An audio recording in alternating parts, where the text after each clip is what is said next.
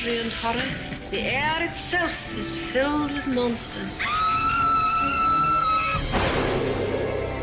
Children of the night, what music they make. He's alive! He's alive!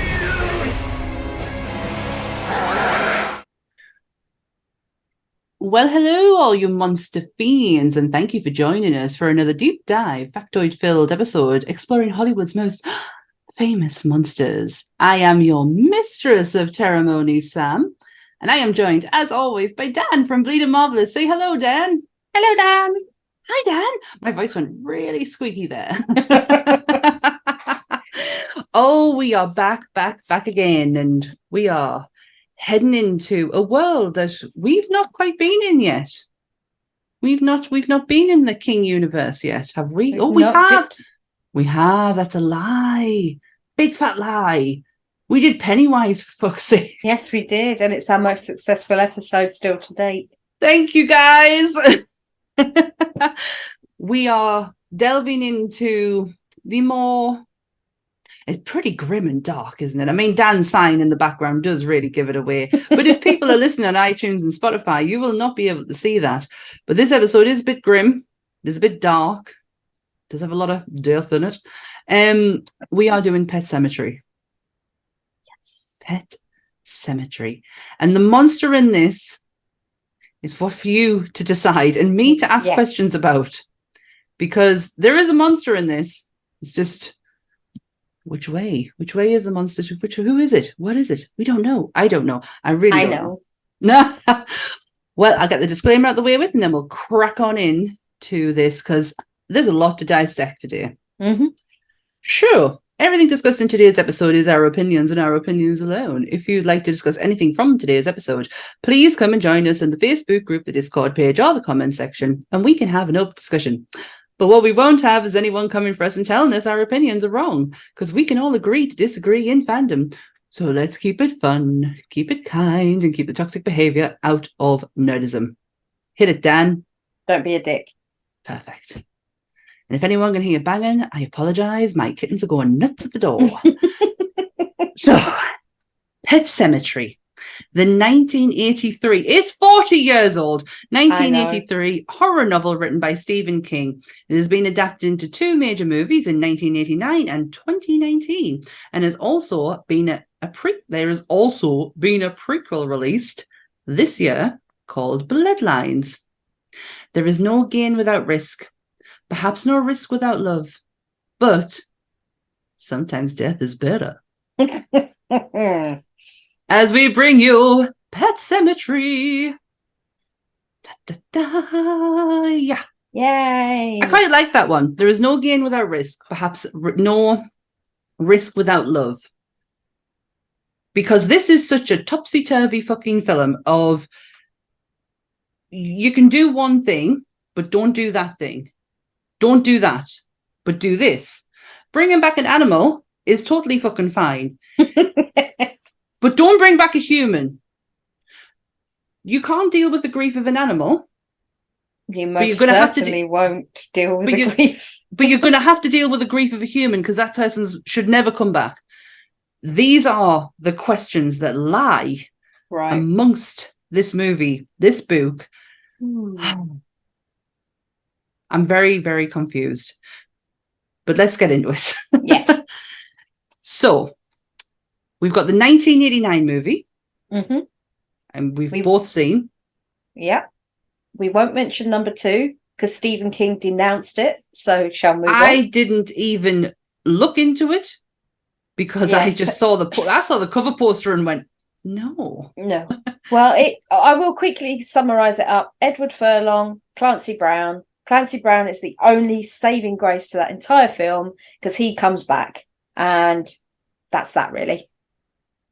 Okay. Stephen King. Stephen King watched it, or he read the synopsis. It was one or the other, and he went, "No, take my name off of that. I don't want anything to do with that." Good for him. so they they had to take his name off. So yeah, so two, in my opinion, is not sitting in the King verse as it sits at the moment, but the three that we've got is the 89, 19, and then possibly Bloodlines. I mean, at this point, What I did, think did I call it Bloodlines earlier or something else? I don't know. I don't know. It's actually called Bloodlines. If I said the wrong name earlier, sorry. I think you just a bit- called it a prequel. Did I? I don't know. My head's all fuzzy at the minute. Um, I did watch it today, and I know we're going to get into it, but I am going to say it's okay. Yeah. It's not a bad film. Yep. I actually enjoyed it. However, if you are a fan of the original, if you're a fan of Pet Sematary in a whole, as in even the 2019, the 1989 one, you know the story. You know how it ends. Yep. You know it from start to finish. Yep. But it doesn't matter because them characters were quite intriguing, quite endearing, and actually likable. So I was kind of strangely, strangely likable. yeah, Because I, I was set to go, Mm-mm, why are you doing this? And then the minute it clicked, because I didn't, I have a habit of not, if there's a movie I want to see, I will try and avoid the trailers. And I, I know I've said this to you guys before, Mm. but I try and avoid the trailers because I like to go in blind because I don't want to know. I don't want to know the ins and outs. I haven't seen the trailers for Exorcist or Saw X. So, well, actually, Saw X did. Someone sort of shared it and tagged me in it, and before I knew what it was, I'd seen like the the opening bit of the credit, uh, the the the trailer, and I was like, off, off, off, and I think I got the gist of the entire movie in that ten seconds, you know. Um, but I try and avoid them to the best of my ability, and so I managed to avoid bloodlines all the way through. Did you did you have you seen Saw X yet? No, not yet. It hasn't. It won't ruin a goddamn thing. Right. It- um, I promise you, it will not. That trailer would not ruin anything. Um, but I get what you mean. Trailers these days are movies.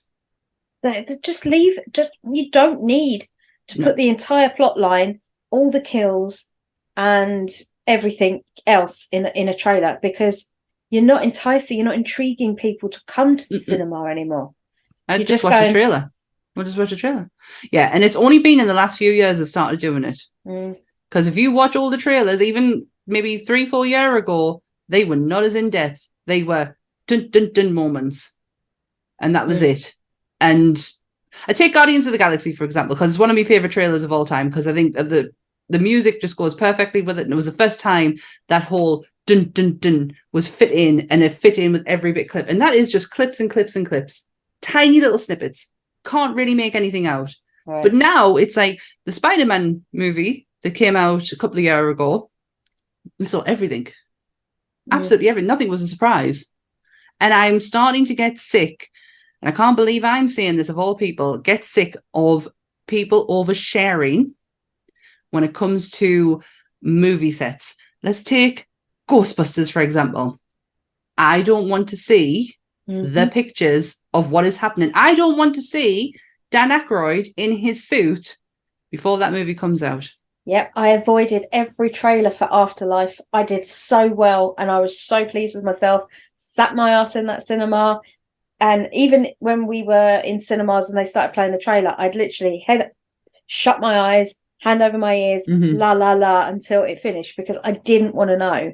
Ghostbusters is, is like another one that's incredibly dear to me growing up, you Mm. know. So I even have a tattoo of Peter Venkman, you know. So why Fuck not? Yeah. um but yeah it's like it is it's a, it's a, just a, comfort movie of extreme levels for me and i know so many people that were involved in this new movie and i'm like Mhm. please don't share anything please don't because i want the element of surprise that i had with the afterlife end sequence i i was watching grown man men blur their eyes out at that scene and it was all because everybody had managed to just Pause it down.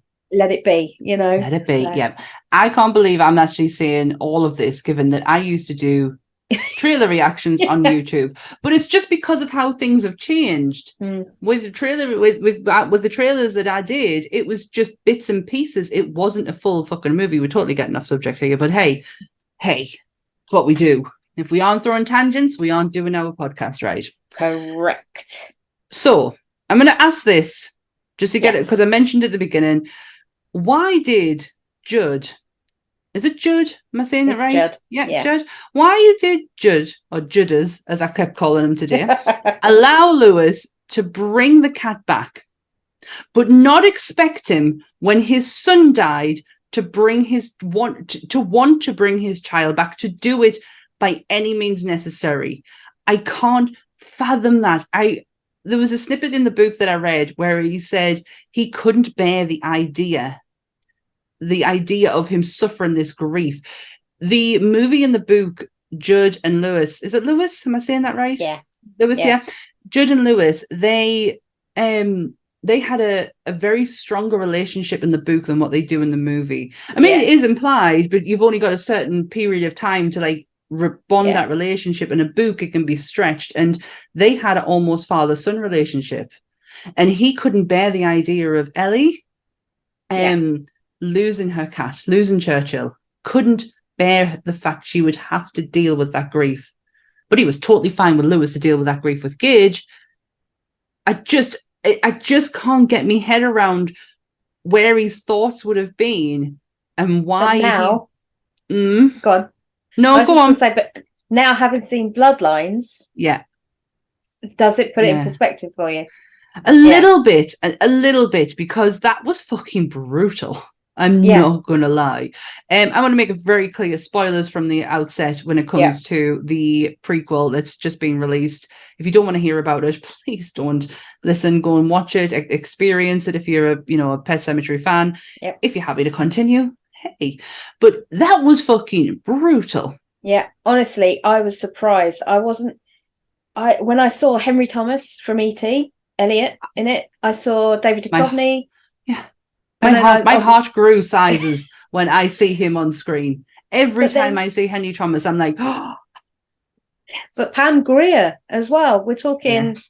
Pam Grier. I mean, she is like a staple in the Tarantino world. Pam mhm. Grier. We're talking, and I mean, she was not what I, I wasn't expecting to see her in No. the movie. Don't know why. Just it was a, it- No. a bit of a surprise, but it was a good surprise because the way they laid it out is that this is just a cycle that keeps happening. Eh, Yeah. Like every X amount of years, someone comes in, there's a loss happen, and someone does the stupid shit. And David Duchovny is his character is responsible for the stupid shit that ensues after Abso- this. oh, you know? absolutely. Um, her character was fucking immense. The scene with the dog, where she goes in and you just hear, "Rah, rah, rah, rah, rah, rah," and it's like, and I just thought, oh shit, she's gone. And then, then Mm. she just comes around with this fucking scratching up it. Yeah, I had to kill his dog. Like she just sits down so nonchalant, like, Mm. yeah, I killed the dog. in the cafe. Yeah, yeah, yeah, she's, yeah. I just absolutely loved her. I wish there was more screen time with her Mhm. but I get why. I I, I just I, I'm happy for what we got. I think they focused a lot more on the purpose of the killings yeah, in this one. Like in the in the eighty nine version, you don't see them actually feasting on the bodies like you do in Bloodlines. Bloodlines No. implies that they're having to eat the bodies. They are technically zombies. yes, Um, whereas it's it's never. I don't think it's implied in the original. It's not. Don't- zombies. It's N- it is in the book, obviously source Yeah. material, but I don't think it is in that. It's definitely not. yeah. So, fun fact number one, Yep. from 1989 one, George A. Romero Mm-hmm. was lined up to be the original director for this, but he dropped out to do. on the tip of my tongue. Mm, mm, mm, mm, mm. Monkey dropped- shines. Yes, Monkey Yeah. Shines, and Mary Lambert took over. Yeah. Now, the minute George's name appears, you're like, "Yep, zombie movie, totally get it." Yeah.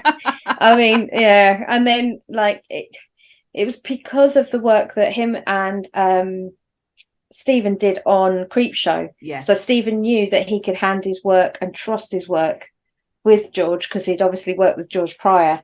Um, so he felt very comfortable with George. But then Mary seemed to, when George couldn't do it, Mary seemed to get a grasp on what it was that Stephen was trying to achieve with the book rather than make it like a mini series of yeah, tragedies and whatnot. Um, because you could, you you could with this town. Just put a fucking fence up. Seriously, you Yeah, just what- just so much shit. Exactly, exactly. But let's just slip in another person Yes. before Mary gets asked to do the job. it's as our our dear and lovely Tom Savini gets asked to direct, and he Yeah. turns it down as well. I mean, I can understand why to a degree, um, unless he had other.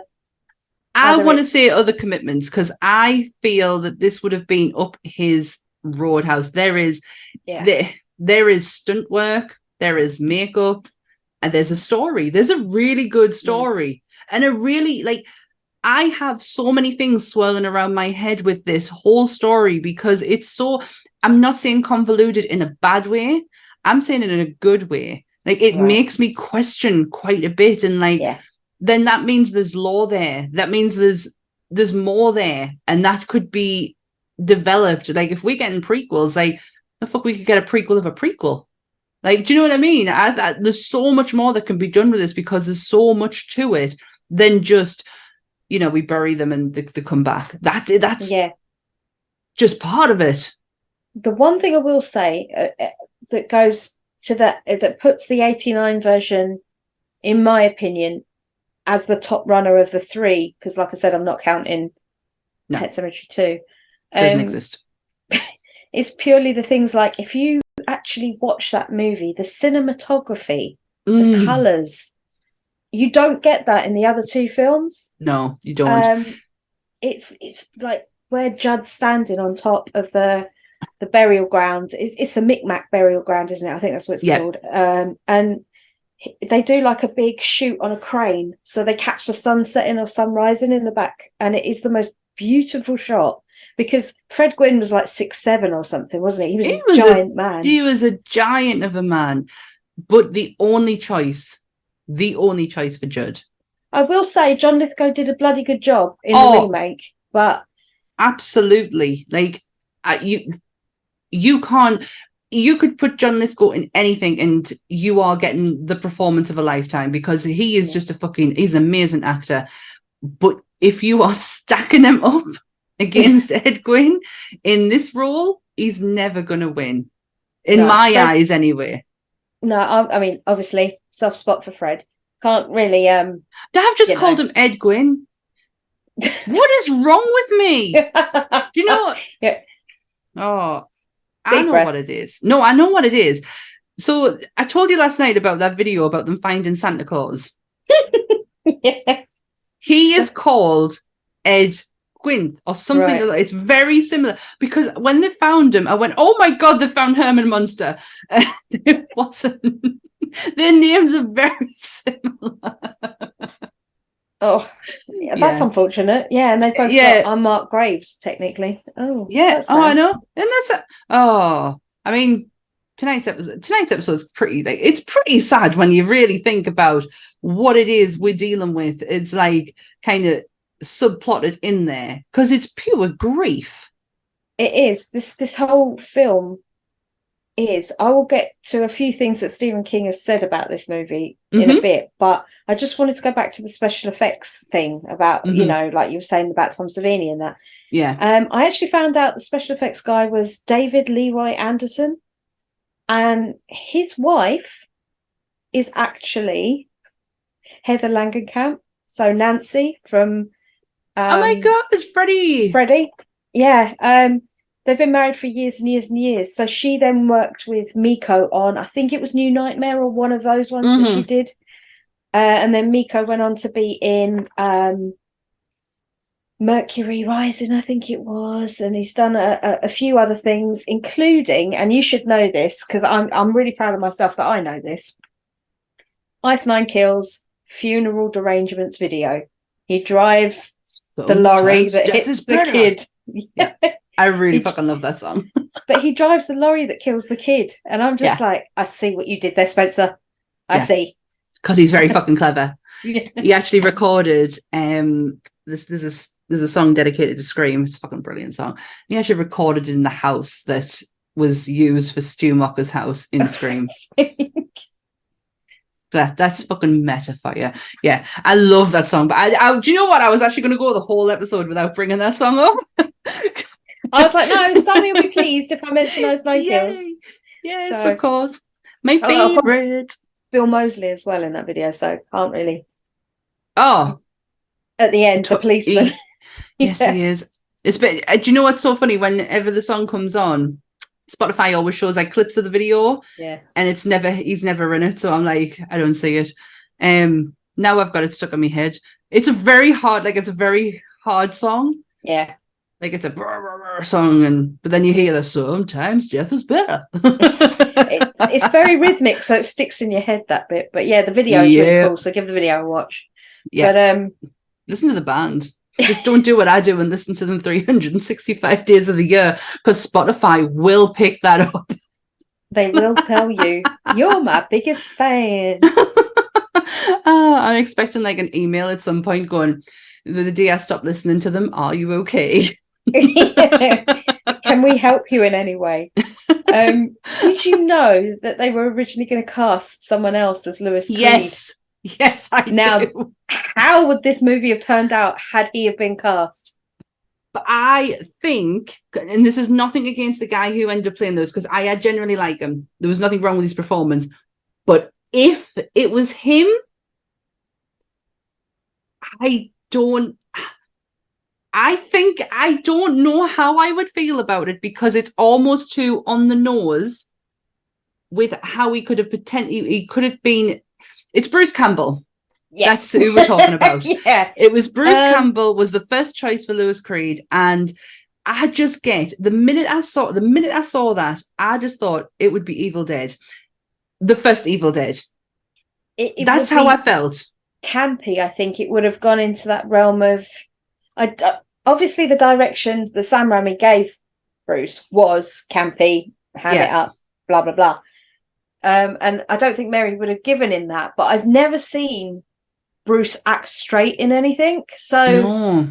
um everything is done by the Hotep, even these cameos and all of the Spider-Man movies that Sam had anything to do with. The Mhm. um,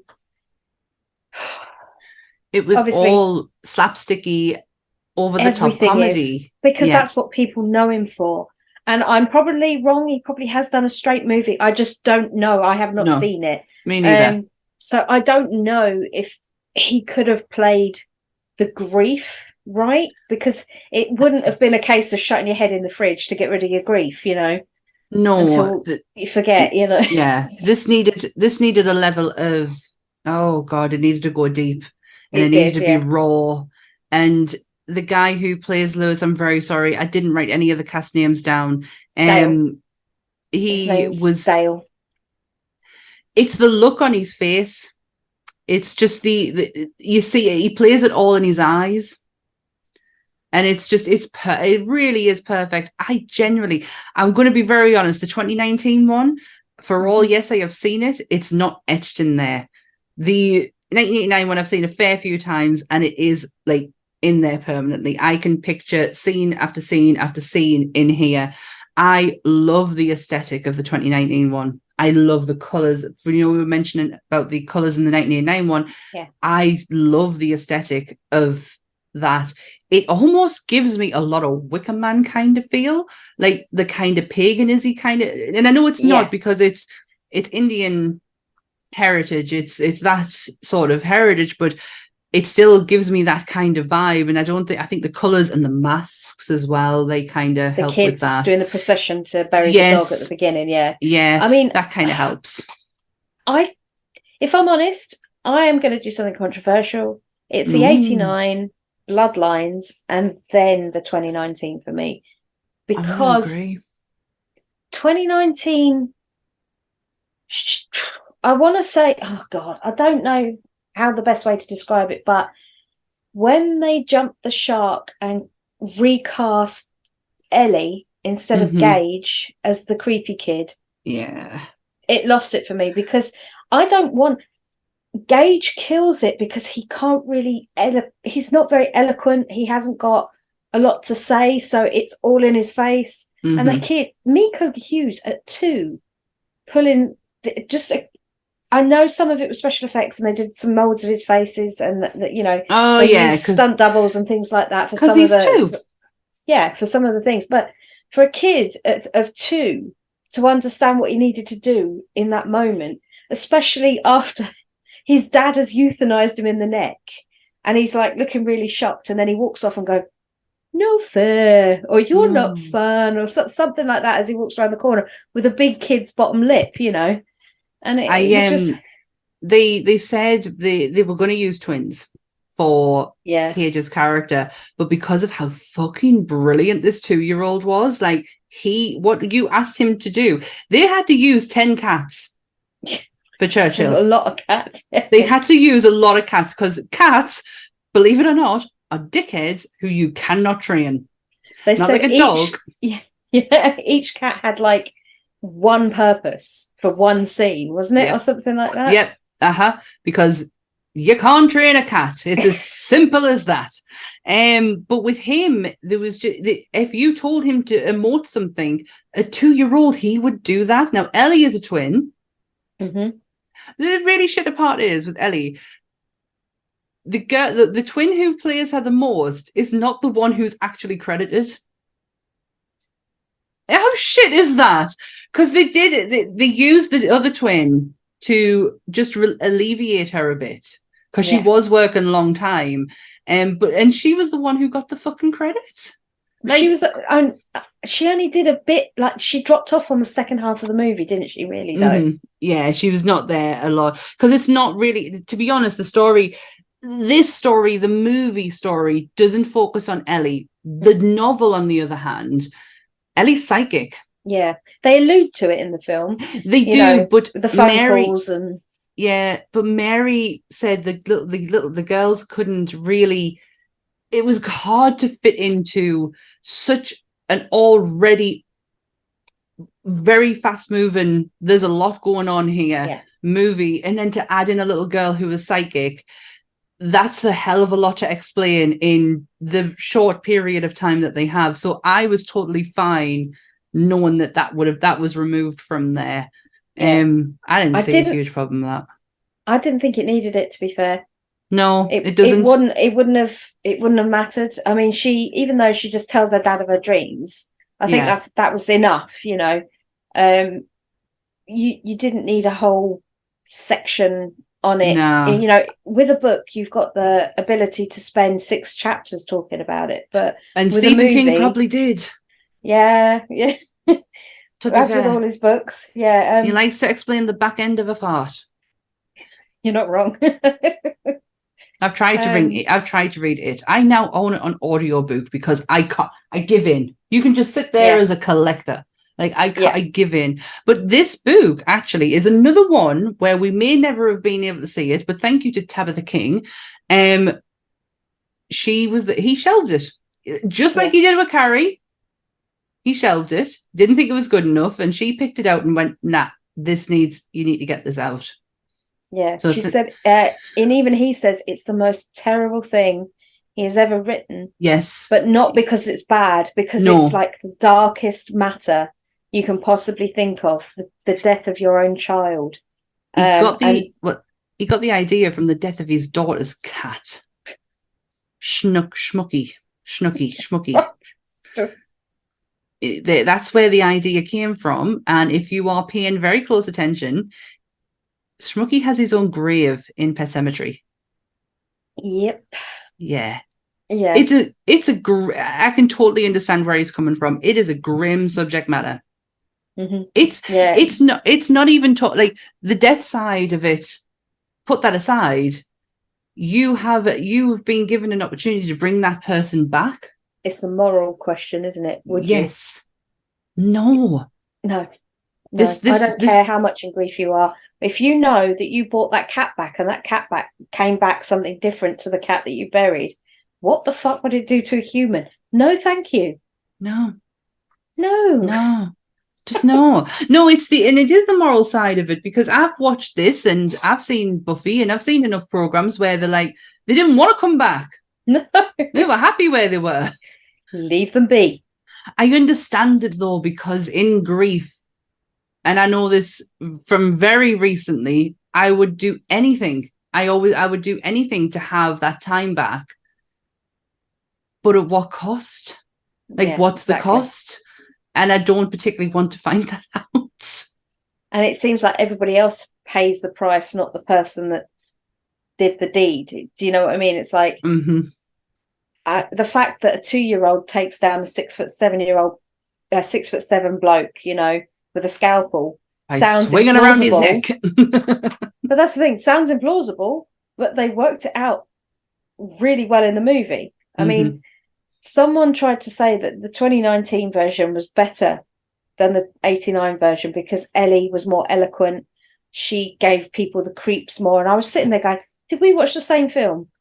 Mm. Honestly, Gage, uh, Gage is, Gage a- is a- terrifying. he is a horror icon in the sense of that Yes. not not in the sense of that he's a mass murdering had many movies since sequels and all that sort of thing gage it's the unsettling thing that you've buried a two-year-old that technically and i'm going extra gross here would have been pink mist after being hit by that truck he wouldn't have just had a tiny little scar on his forehead but you know for the sake of the, the story I am I'm only gonna- I am only smiling because I know where you got pink mist from. just totally know. killer. Totally kills. Ah, pink mist. but he would have been. I mean, let's be honest. You have a. He would have been how many times. Yeah. So he I mean, just- literally would have been smush.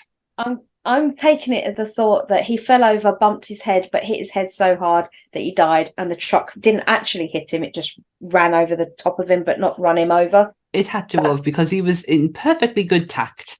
Exactly. Even when they were fighting, and that scene makes me feel sick in the funeral home at the kid's funeral. Right? I don't get reactions from movies lightly. It takes a lot to Mm. make me me feel anything because I know it's not real.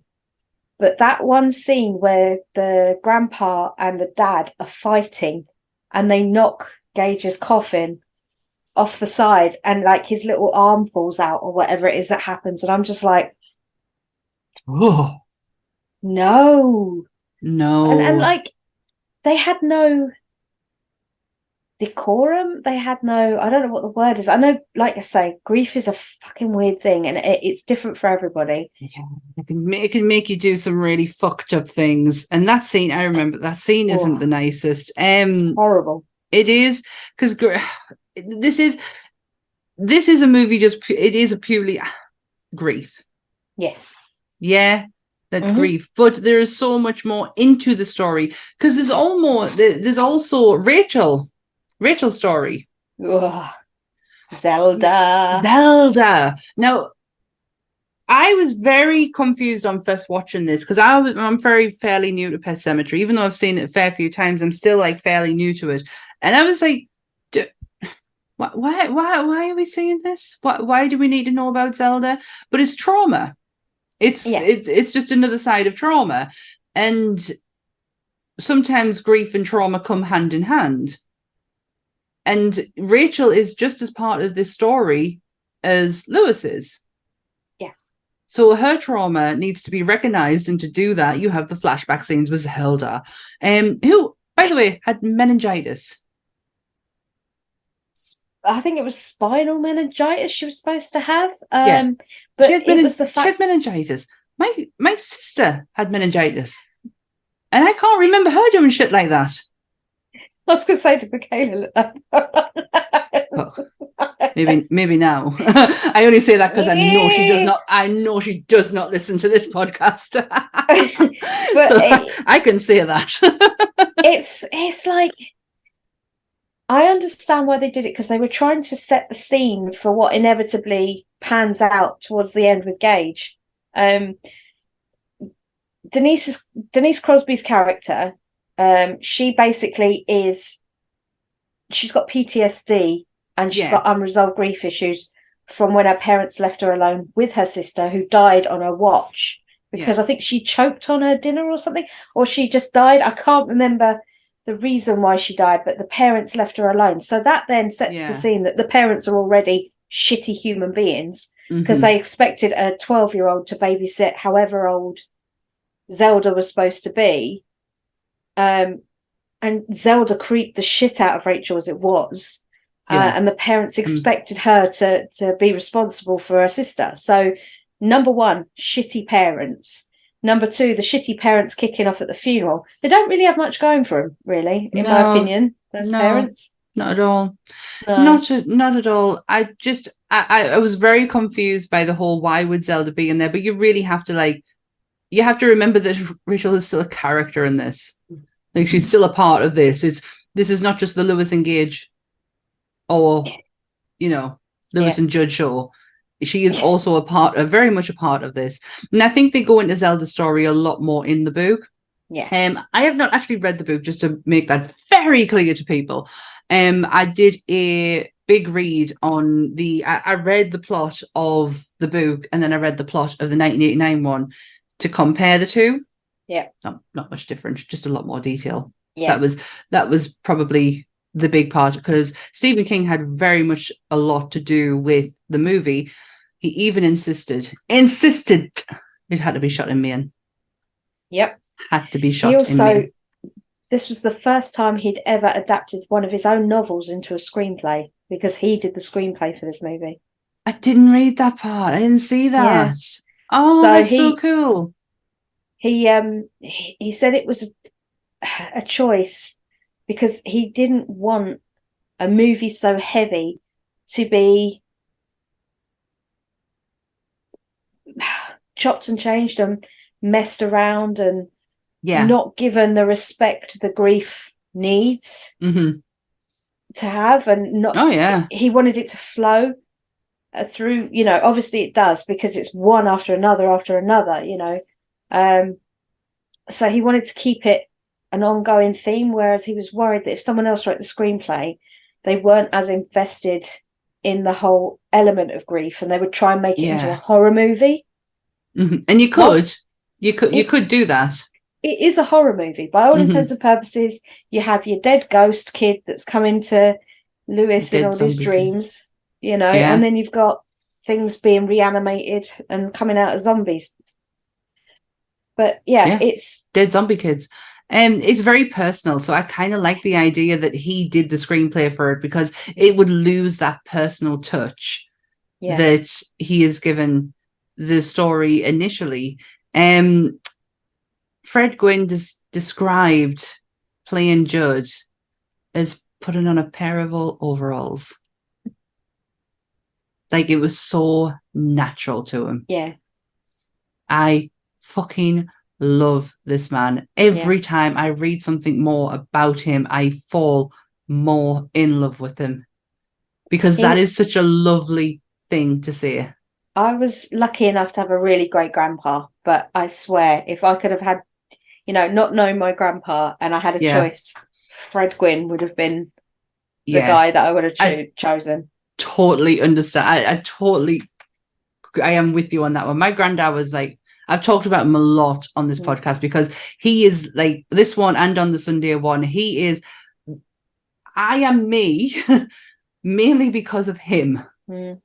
Um, everything that I love from wrestling to Star Wars to my figures yeah to you know is all down to him because my granddad my granddad used to sit in his chair and tell me i've seen the world and i've never had to move an inch he loved his fucking telly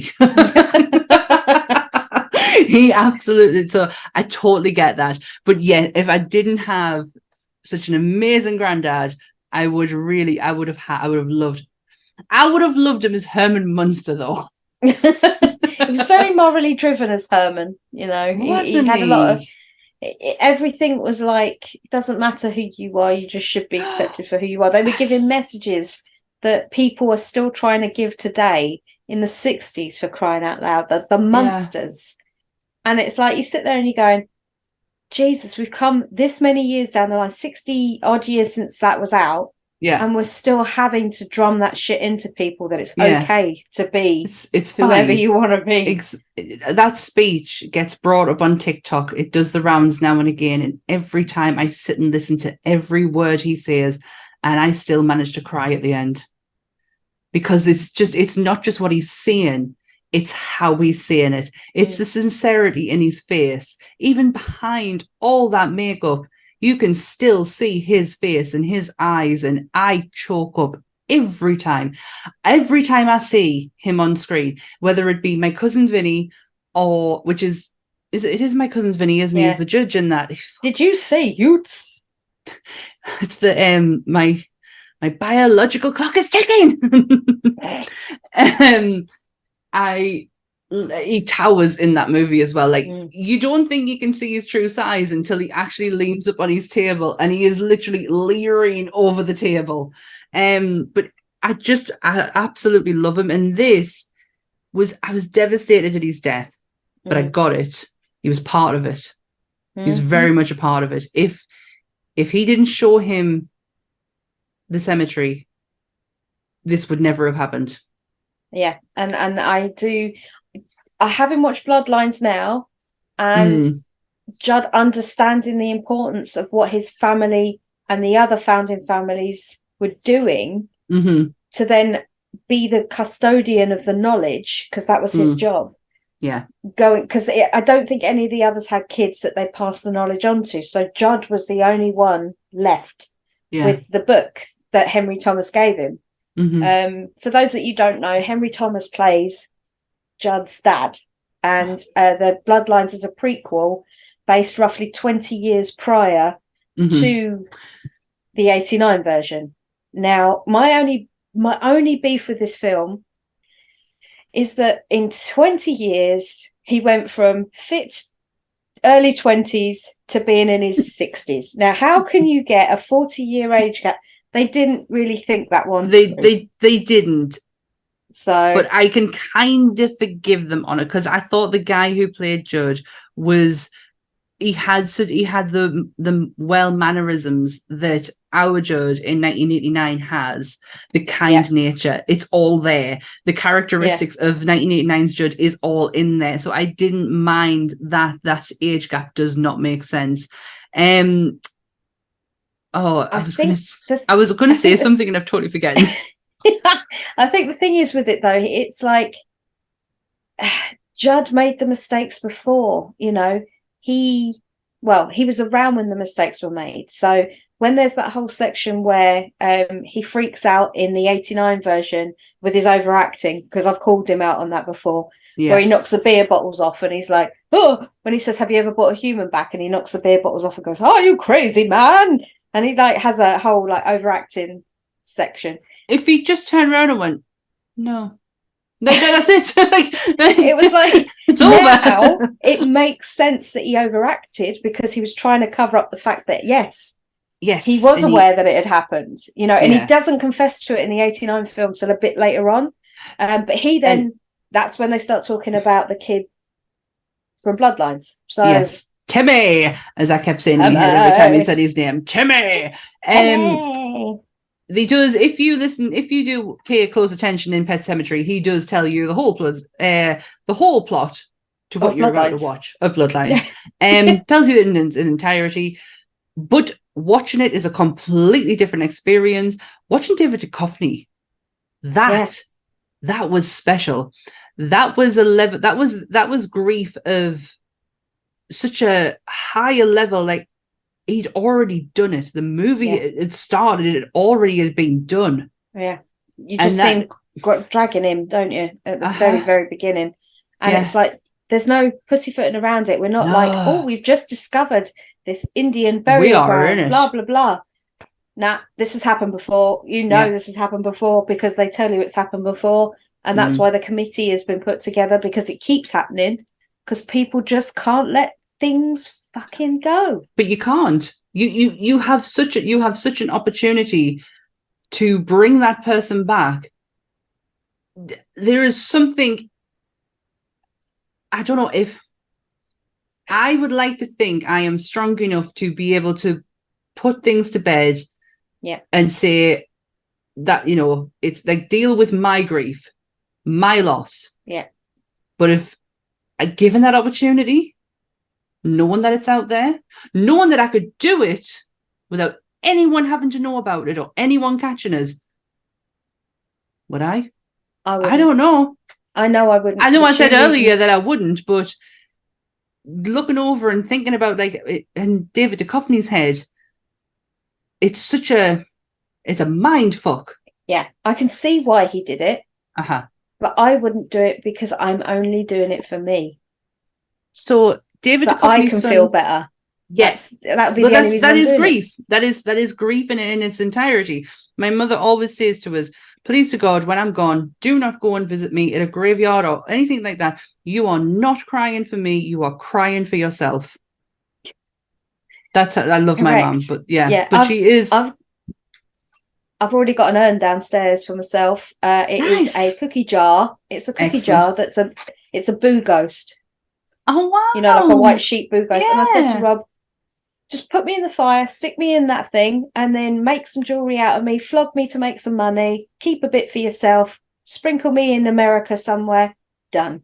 I, I really don't want the pomp and circumstance of a big funeral. I don't want wailing women. I don't want the horse and carriage. I don't want a Wow. fuss. I, don't, I I mean, want to go out of this world as I came in, you know, quietly. Whoocha! Yeah. Um, I want one of those truth tellers to come to my funeral and just fucking let rip. it depends. It depends when I when I perish. Yeah. Is either the people And are still alive? Yeah. Fuck you. or Um, just pre-record an entire like I'll have a whole fucking video. episode of me just Yeah. like going, yeah, fuck you. Um, did you see Carrie Fisher's um urn? no It was a what's it called? Oh my god, what's the the happy drug? Um, oh not xanax or one of those it was a Xanax tablet. oh jesus christ Like the, the it was a pill shape, Oh, brilliant and it was halved in the middle. And Carrie Fisher is sitting in a in a pill somewhere. She's actually she's part of her is because she's got a whole statue thing with her mother yeah um, in Los Angeles. Yeah, but her brother has part of her ashes in a Xanax. I think um, billy has some doesn't she as well Yeah. Yeah. But it's like some with their mom, some with their daughter, some with their brother. Um, I thought that was genius. But um, going back to David Duchovny. So, Yeah. David, so Timmy had in the book, it's described that Timmy um, Hello. is killed in World War Two. right in- yes No, injured in World War Two. Yeah. Because that's how David Duchovny plays it, injured. No, he doesn't. He says he come back and he got the Silver Star and all he was, was good. wounded or something was- yeah yeah. But in it's World War Two in the it in the book, but it was Vietnam yeah in here. So to be honest, having it as Vietnam is actually a bit more because World War Two, I don't think there was a draft, but there was for Vietnam, and a lot of Yeah. men were angry that their young sons were taken away from them of a war that they knew nothing good was going to come of it. They were never going to win. Blah blah blah. No. Um, that's me just saying it in a nutshell. I'm very sorry. I do not mean to offend anyone when I talk about the Vietnam War. Um, but there's anger behind it. So I Mhm. can kind of understand why he made that decision because he never wanted him to fucking go in the first place. because So you to- think if if david Duchovny is of the age he is he might have already served in world war Two. he might well have been in that i mean Mhm. it- obviously it doesn't go into it but you know as a as a supposition I, I suppose that might have happened he could have already served and then he's seen what his son's gone through Yeah. and he's like Fuck no. i don't want that for you yeah No. And he this he would have been angry at the fact that one, his son had been taken away from him anyways, and two, and, and in, a, in a way, it was such a horrible way that these men were drafted. Their Mm. fucking birthdays. Yeah and on a piece of paper Yes. put up it put up in the village hall or Oh. school or like and that's when you found out whether it was d-day or not you know fucking awful, man. And then he get then he actually does get killed. He does get taken away from him, like physically.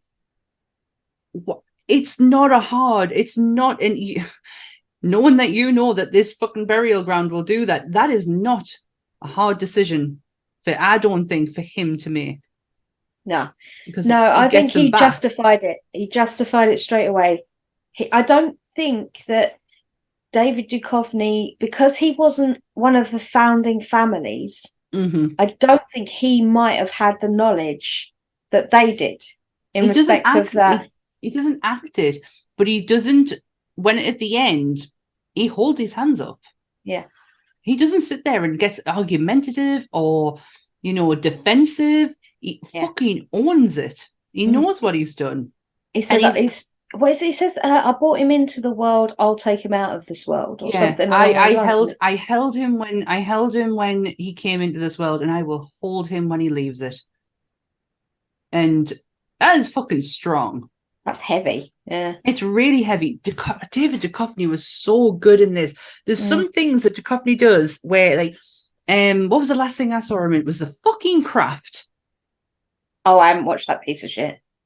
The the beginning, that one. uh, yeah, well, I was fucking, well, I fucking did. Of all the films, Oh like, no. of all the films I could have sat and gone through, you know, the the plethora of shit Mm. I have not seen, I watched that. Um, he is so fucking campy in it. Like he overacts, he overacts like his words. Like, he's meant to be a bad guy, and it's he, he- it's like he's made playing a cartoon villain. Like it's totally not him. No, But thank that you. that was so good. That was I. The more I talk about this movie, the more I'm starting to really, really. I mean, I liked it when it finished.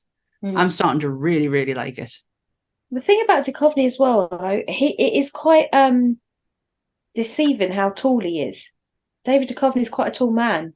Mm. Um, in real life, Rob's six one, so I would say David Duchovny is around five. Well, Rob might be six two. I think he's more six two. So we're talking David Duchovny's either five eleven or just hitting six foot. He's a, he's a tall man, but he never looks it in this movie. No, He looks like the world has pushed him into the floor. I am just going to close my window because I can smell smoke, and it's doing my tits in. but yeah, I, into that time of year, like fuckers are setting fireworks off, and I can just smell it. I'm so sorry. My nose is too cool. sensitive to start with. start sneezing now. Oh, I Um, hope to fucking God I don't. I've just stopped.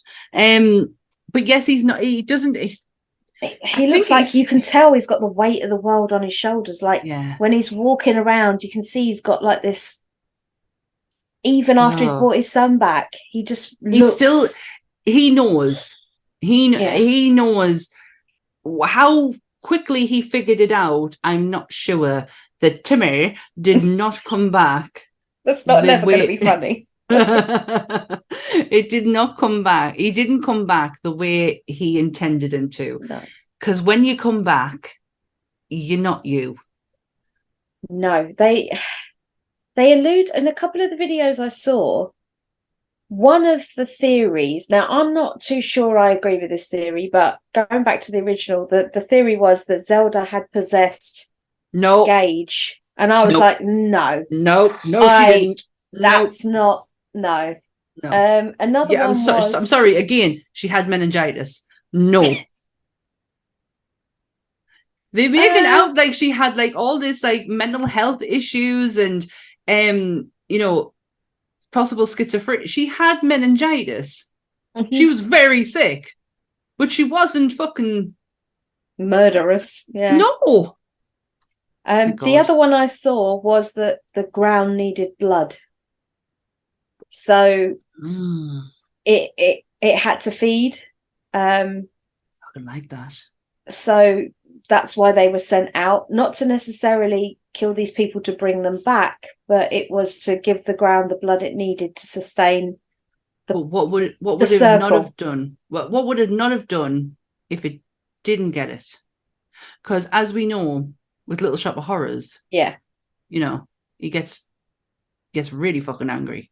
like, what would the ground have done if it hadn't? That's the question, A- and that was because it's a Indian burial or unless they didn't want to find out and they just kept the on thing. doing it. So they probably nothing would have happened. It's just one of those things where it's like, yeah, we got to keep do- we have to keep doing this because we don't want to find out what the fuck happens if we don't. Yeah. I mean, I, obviously, I the book would have a bit more in depth, you know, because as you say, Stephen King does like to go into detail. oh yeah, But from the out of all of the ones, that was the most plausible reason for me. Like, you had to keep feeding it because otherwise something bad would happen. Mhm. Although the something bad does keep happening because people just can't stop being people, you know. Mm. No, they can't. It's all right to bring an animal back though. Even though they don't, th- th- that's what. See, this is what.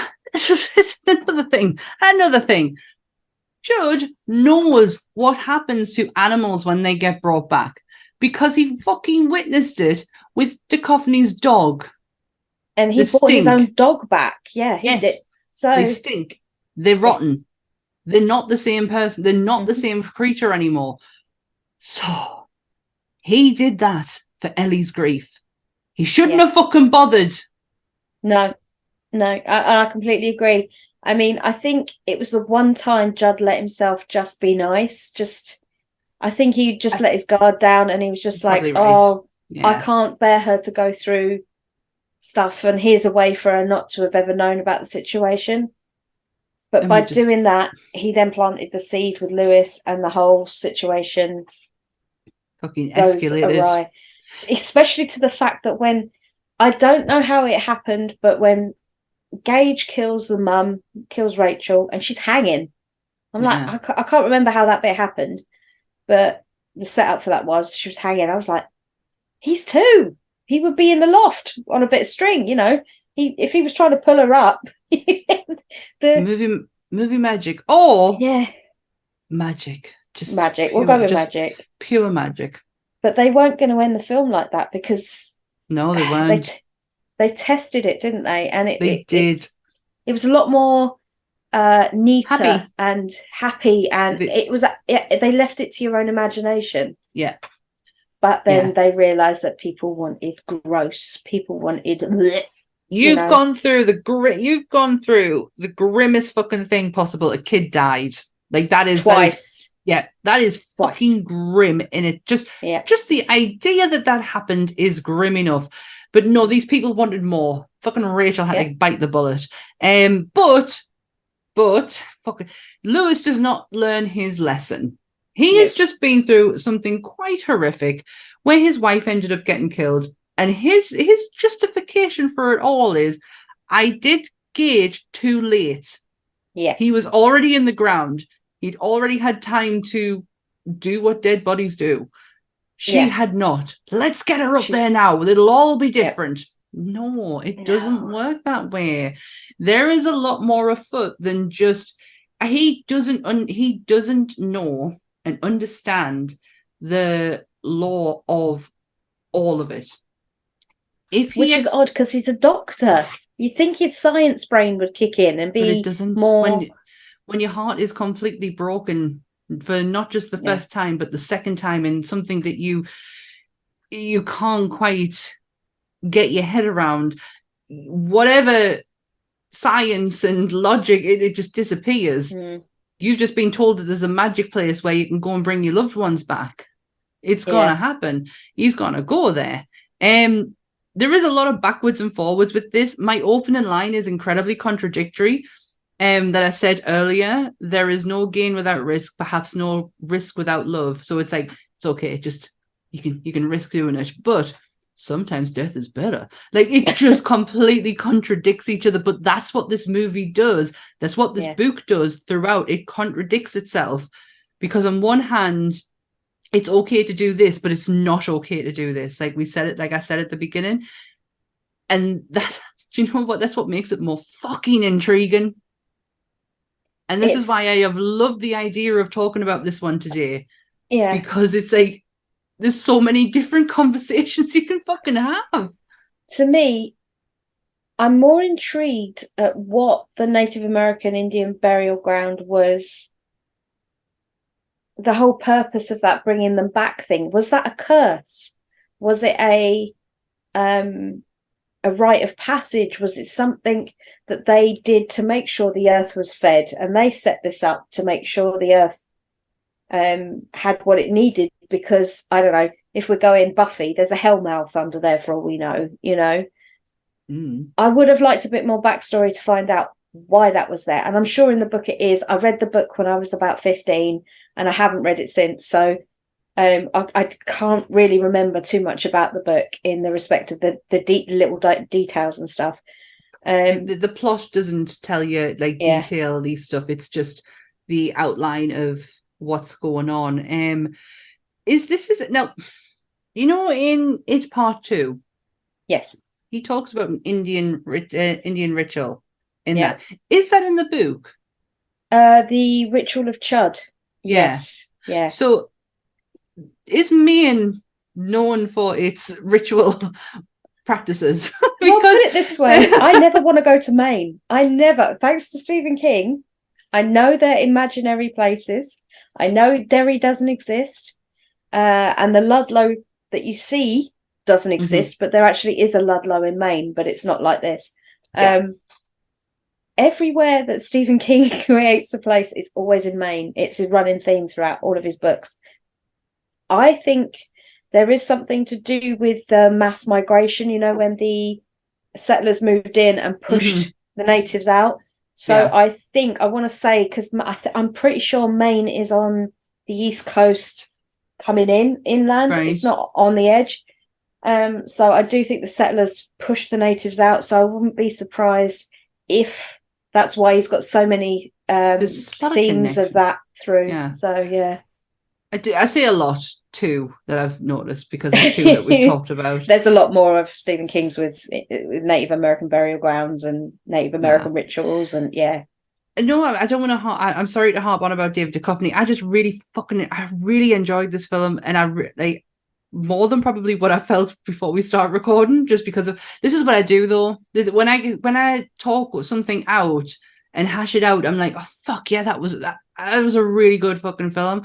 And Duchovny, when he finds out that Judd's going into the Peace Corps, his reaction is not what you would expect Mm. of someone's kid who did have to go to Vietnam.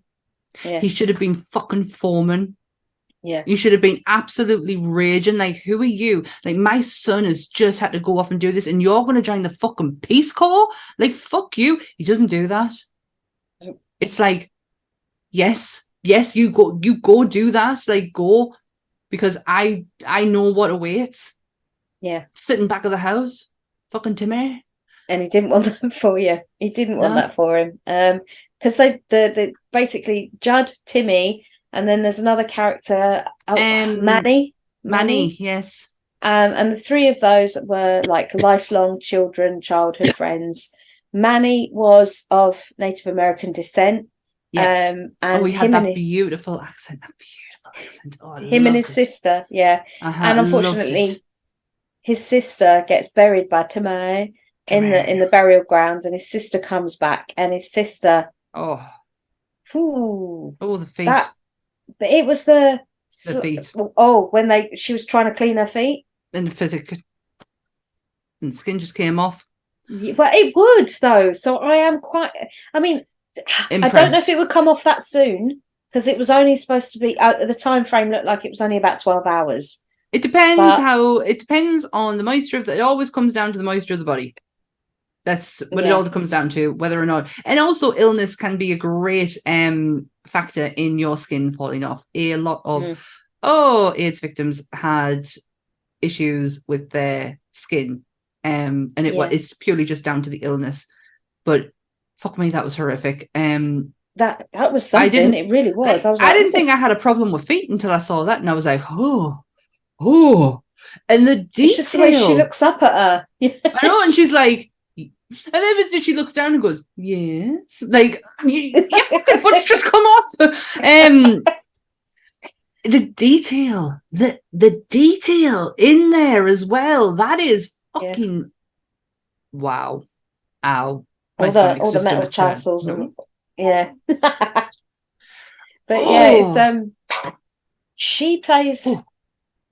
Psychotic well, but they implied with her that she was magic. I think because she just kept appearing in places. And I was just like, how the fuck did she get there that quick? You know when you're like, Yeah, are we? there's a- there's- Are we? Can we question this? Is this There's a- something we're not supposed to? There's a no. There's some things you don't question, but I there's a there's a character in Game of Thrones who was very who did that quite a lot. Varys in Game of Thrones just fucking appeared everywhere, and it's like, how the fuck did you get there? So then you get back there, like it makes no goddamn sense. Anytime anyone can be in one place at like very quickly, I always go back and think of him. I at first when I met Manny, I was like, oh, he- just the initial part of it, I was like he you could take him out and it really wouldn't matter. Like it could have just been Uh, Judd yeah. and Timmy's uh, friendship, but I'm never going to stop doing it. I know, and I'm really trying hard not to laugh. but he he- he needed to be there. It- Yeah. His he him and his heritage needed to be to explain every like it it was it was needed, and he's he was great. I, I honestly, I just at the beginning part of his story, like being in it, I was like, "Mm, really, like. It feels like you it felt like you were fitting someone in just to fit someone in, but then actually no, he's actually of importance. Like he needs to be there. That friendship, and I, do you know what? I really wish they explored the friendship side of things a bit more with them three, because Yeah, it, it like, it was because they very started quick. it too far down the line, didn't they? It yeah, like they did, and it was like a photograph was all you were meant to have. There was a bit of a Yeah. flashback. Was there a bit of a flashback at the end, at the very, Yeah. very end. Yeah, Yeah, not it- enough at that point. You don't really, uh, you don't care at the end because it's done. Yeah, But- and I do, and I think Judd was so made up with his decision in life that he didn't need his friendships to be the one holding him back. Yeah.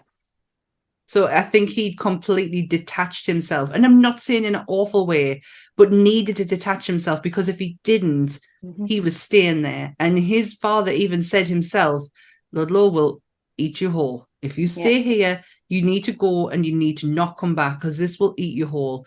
So I think he needed to emotionally detach himself from people to in order to leave. Unfortunately, that does not happen for Judd No, he gets killed by a two-year-old when he is 60.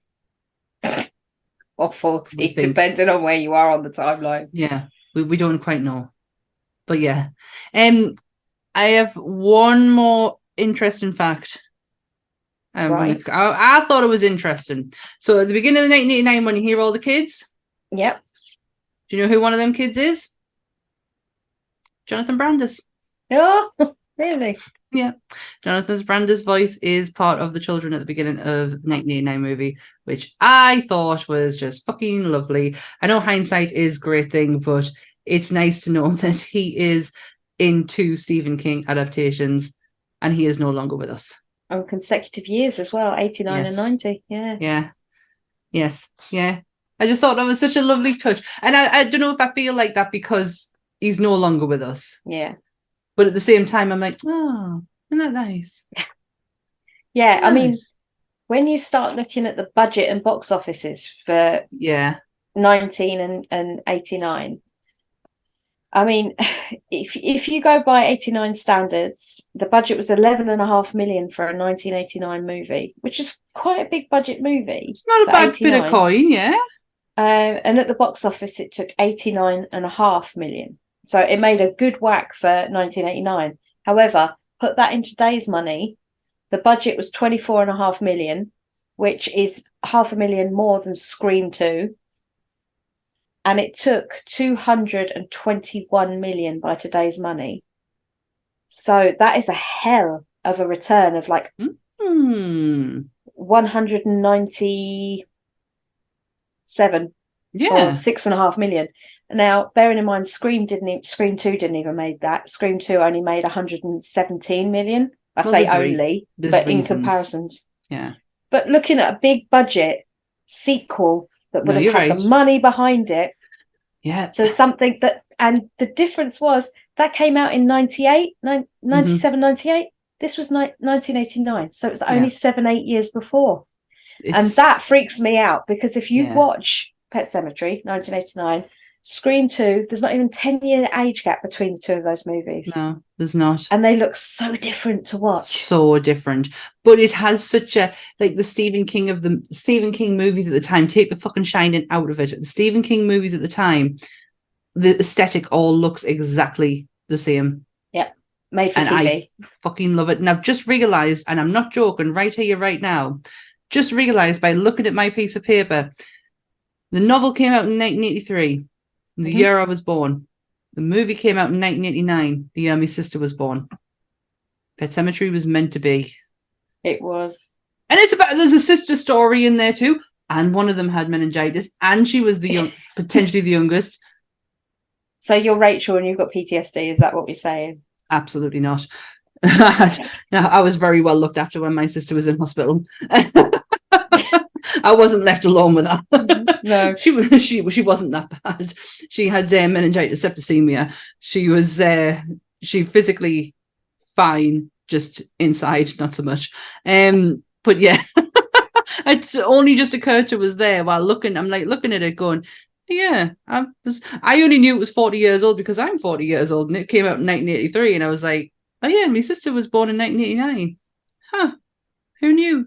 Um, so there's only six years between book to movie. Yeah, which is quite a fast turnaround, but it wasn't. It would have been quicker, like you said earlier, because he shelved it thinking, oh, it's too No. dark. So it could have been made a lot sooner. Mhm. Um, but I Thank know God it that didn't.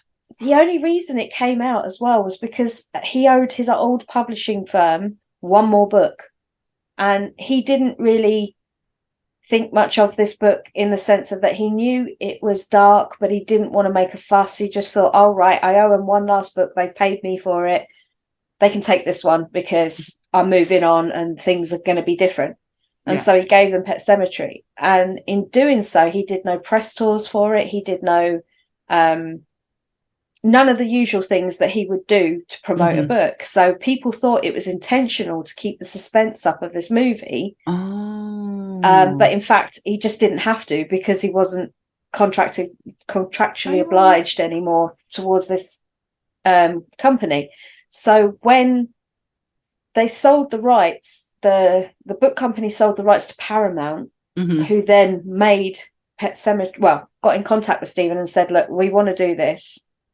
We've got the rights to do it. We want your blessing to do it," which is rare Yeah. for a, a studio to go to the original author. But I think It's Stephen King was so big at the time. Yeah. It's nice that they did though, because like I know I know The Shining isn't um his favorite. It's not Kubrick's favorite either.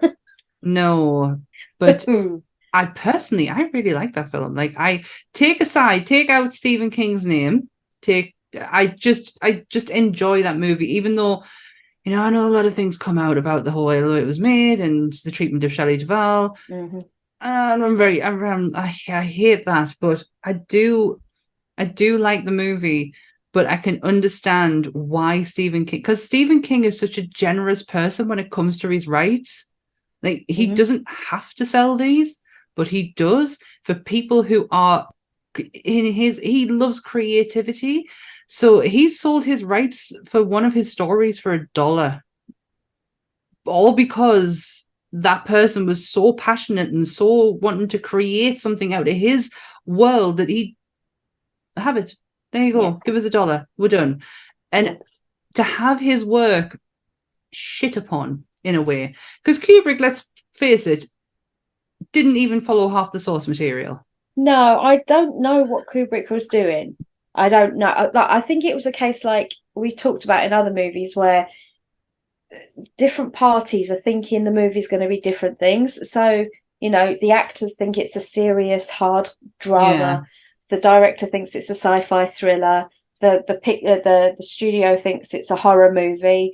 The writer knows exactly what it is, but you don't get a say in anything. You know, so I think sometimes there's too many egos get involved, and Mm, people aren't prepared to to step back. And it's not Yeah. until X amount of time later, like with Kubrick, X amount of later, he stepped back and he was like, "I hate this film." I hate it. And Stephen King steps back and goes, Well, that's not my book. I don't know what No. this is. It's No. not my book. I'm glad it's successful and I'm Good. glad it's got people to read my book, but it's Yeah. not my book, you know. so- many, many years down the line, you will get the sequel by the great Mike Flanagan as I Dr. enjoyed Sleep. it. I, I enjoyed fucking it. loved it. The only thing I hated about it was that the um the shining people, Rose, Rose in the hat, Rose hat, Rose hat, hat Rose, whatever her name Rose is, the Hat. Yeah. Rose the hat, and her gang. How fucking interesting they were, and they barely got any fucking Yeah. time. That's the only only gripe I have with that film is that they had had it fucking golden right there, and they ah they just didn't spend enough time with it. And she is fucking phenomenal, um, as a character, and that was Rebecca- I know she is. I know, I Rebecca know. something, isn't it? Rebecca, yeah. She was in The Greatest Showman. She's the one who doesn't Yeah, she was, yeah. she doesn't The mimes to another lady, yeah. yeah um but yeah she was so the character itself was just absolutely brilliant um but yeah they just didn't spend enough time on it but i hey mike flanagan's got a new tv show out right now Today, House of Usher. yes Um, yeah, so I'm going to give that a go at some point this weekend, I think. But as long as someone Um, tells me that no cats get murdered in it i will be watching it because i have not I watched midnight mass for yet nor have I. I haven't watched that. I've had it spoiled, but I still want to see it. But I keep, I haven't got the mental fortitude to have to be in it. And Yeah. and and Mike Flanagan stuff, a movie I can deal with, hour and a half, two hours max. You're Yeah. done. But a series with Mike Flanagan, you've got to be in it. you've got to be invested hundred percent. Otherwise, you miss so much stuff. And I'm not there with with Midnight Mass. I'm not. I'm not. Mentally what- i will yeah. never be sitting ready to watch that because i can't deal with animals and in death. And i've only been managed to do this because i always knew what happened to churchill. Yeah. always. I've got to say mine i know we've not t- touched on the 2019 one. I loved the press lead up to this the media lead up to the 2019 one i i followed along with it i followed little churchill the cat as he was going off to his premieres and poor poor little thing passed away a year later but he was a stunning striking I think it was a Maine Coon. He was big enough Yeah. to be one. He was fucking beautiful. And his little tux that he wore, and he was so sweet. But I did like all the press and the lead up to it. And again, I think the aesthetic of it is absolutely beautiful. I love the color, and that is kind of like my idea of where horror, like horror, is now. When I'm thinking of colors and I'm thinking of, you know, the sceneries, that's where I like the I, I like where we're at with it. And I think the the prequel had a lot of that same kind of grainy ish that I can't really describe it. It has an atmosphere to it. That's Yes. Yeah. Yeah. I mean, the 2019 one didn't do bad. I, I'd say it did pretty bloody good, to be honest, at the box Mhm. office. It had a budget of 21 million. hmm Um, and at the box office, it took 133 million. So that isn't still more than Scream 2. So, you know, It was Scream I- 2. We're really shitting on this tonight. but my point of reference is that this film, people slate the 2019, but yet the money is in the box office, proves otherwise. hmm No, you're right. And it's You're right. like the only thing I, I just, as I said before, it's my third in the list because I don't like the use of Ellie instead of Gage. Yeah. That's my. I don't like that aspect to it. I think it's more there's more punch in Gage's death than there would be using Ellie. Yeah. More punch it. Have you got anything else before we wrap this bad boy? I have thoroughly enjoyed talking about this. My head I've has been in, like quote. in bits in it, but I loved it. I've just got a quote from Stephen King that he said, um, Mm-hmm. and it's um, it's about the book itself. And he said, I can only sum it up by saying this. And he said, perhaps sometimes dead is better. Is grief's last lesson. It suggests that in the end, we can only find peace in our human lives by accepting the will of the universe. That may sound like corny new age crap, but the alternative looks to me like a darkness too awful for such mortal creatures as us to bear. Wow. We will end it right there. That really does sum it all up. Yep. That is so fucking good. See, this is why he's as good as he is. Yeah, we will end it on that one because I really like I have thoroughly enjoyed this. Um, I didn't know how I was going to feel about just doing Pet Sematary because when I said at the beginning who is the monster, we don't know. That it really is for you to decide. I know who it is. It's Louis. For Yeah. me, Louis is the monster. He he doesn't learn his lesson and he repeats the same mistakes. It's not the burial ground, it's the person putting them in the ground. Yeah. So. But you can make your own mind up. Yes, because you, can. could, but because this film has and this this book and films have such a way of making you flip flop around in your in your head. It has with me. It's like at the beginning of this, I was like, no, I wouldn't do it. I wouldn't have to do it. And then halfway through, as we're talking, I'm like, oh well, I can. I can kind of see their point, like it it- because it get that it gets you into. It was such a good conversation about, like where do your morals lie? Mortality, you Mhm. know, um, morals and morality and- mortality.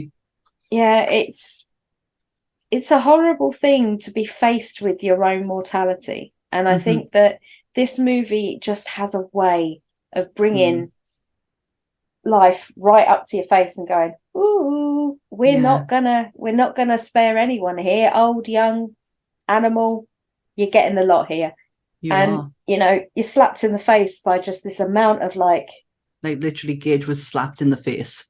with a truck um yeah it, it's the grief the level of grief that you're faced to deal with a secondhand Mhm. grief because obviously you're watching it through the person but Yeah. then like you say with the ability of a grief-stricken person to to bring these people back Mhm. but like i say the it's the einstein quote isn't it insanity is doing the same thing over and over again expecting a different outcome Yeah. and i think that applies to this story Oh, absolutely. I have so fucking loved doing this. Um, it's made me have a whole different perspective on Pet Sematary. I liked it to start with. I fucking love it. Like I really have. Like I didn't get a chance to watch it again, the original again, because couldn't fucking find a link for it for Yeah. shit.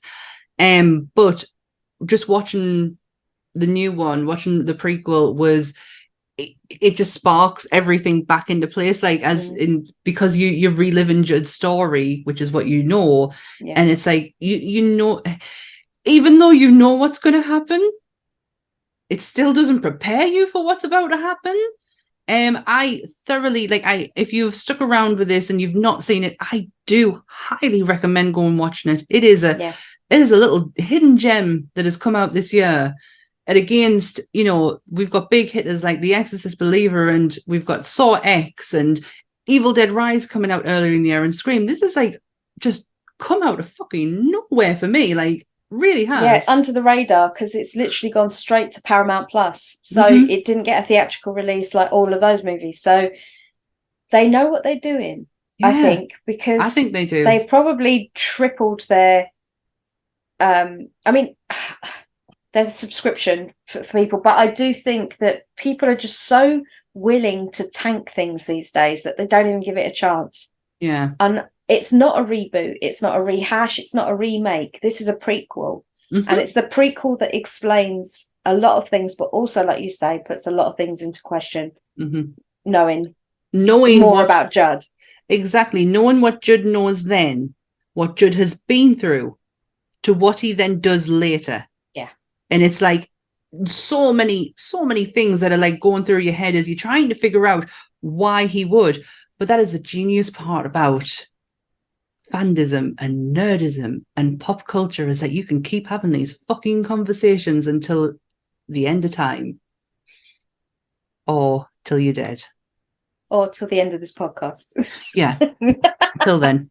Yeah. Well that was great. I really have enjoyed that. Um we uh, we don't know what we're doing for the next No. one. I have no idea. For the next few weeks you are just going to be on tender hooks and i will have to we will or we will have to tell you as and when it comes out. Yeah because i'm a pain in the ass she's not. She's having she's not. She's really not. Having a well-deserved break but we are fitting in things so we our, our spot is still there so nobody takes it. Don't take our spot How dare you. so yes um next one will be whatever it is i tell you when we either in the chat or by promotional work. Yes. If you can, please like, share, and subscribe to the YouTube channel. Like this video, share it with your friends, share it with your mum, share it with your dad, share it with your granddad, because granddads are the best. Um. Also, yes, oh, he's on your arm like forever. Um. If you don't want to or don't listen to us on YouTube, you could or watch us on YouTube, you can listen to us on iTunes and Spotify. We are there.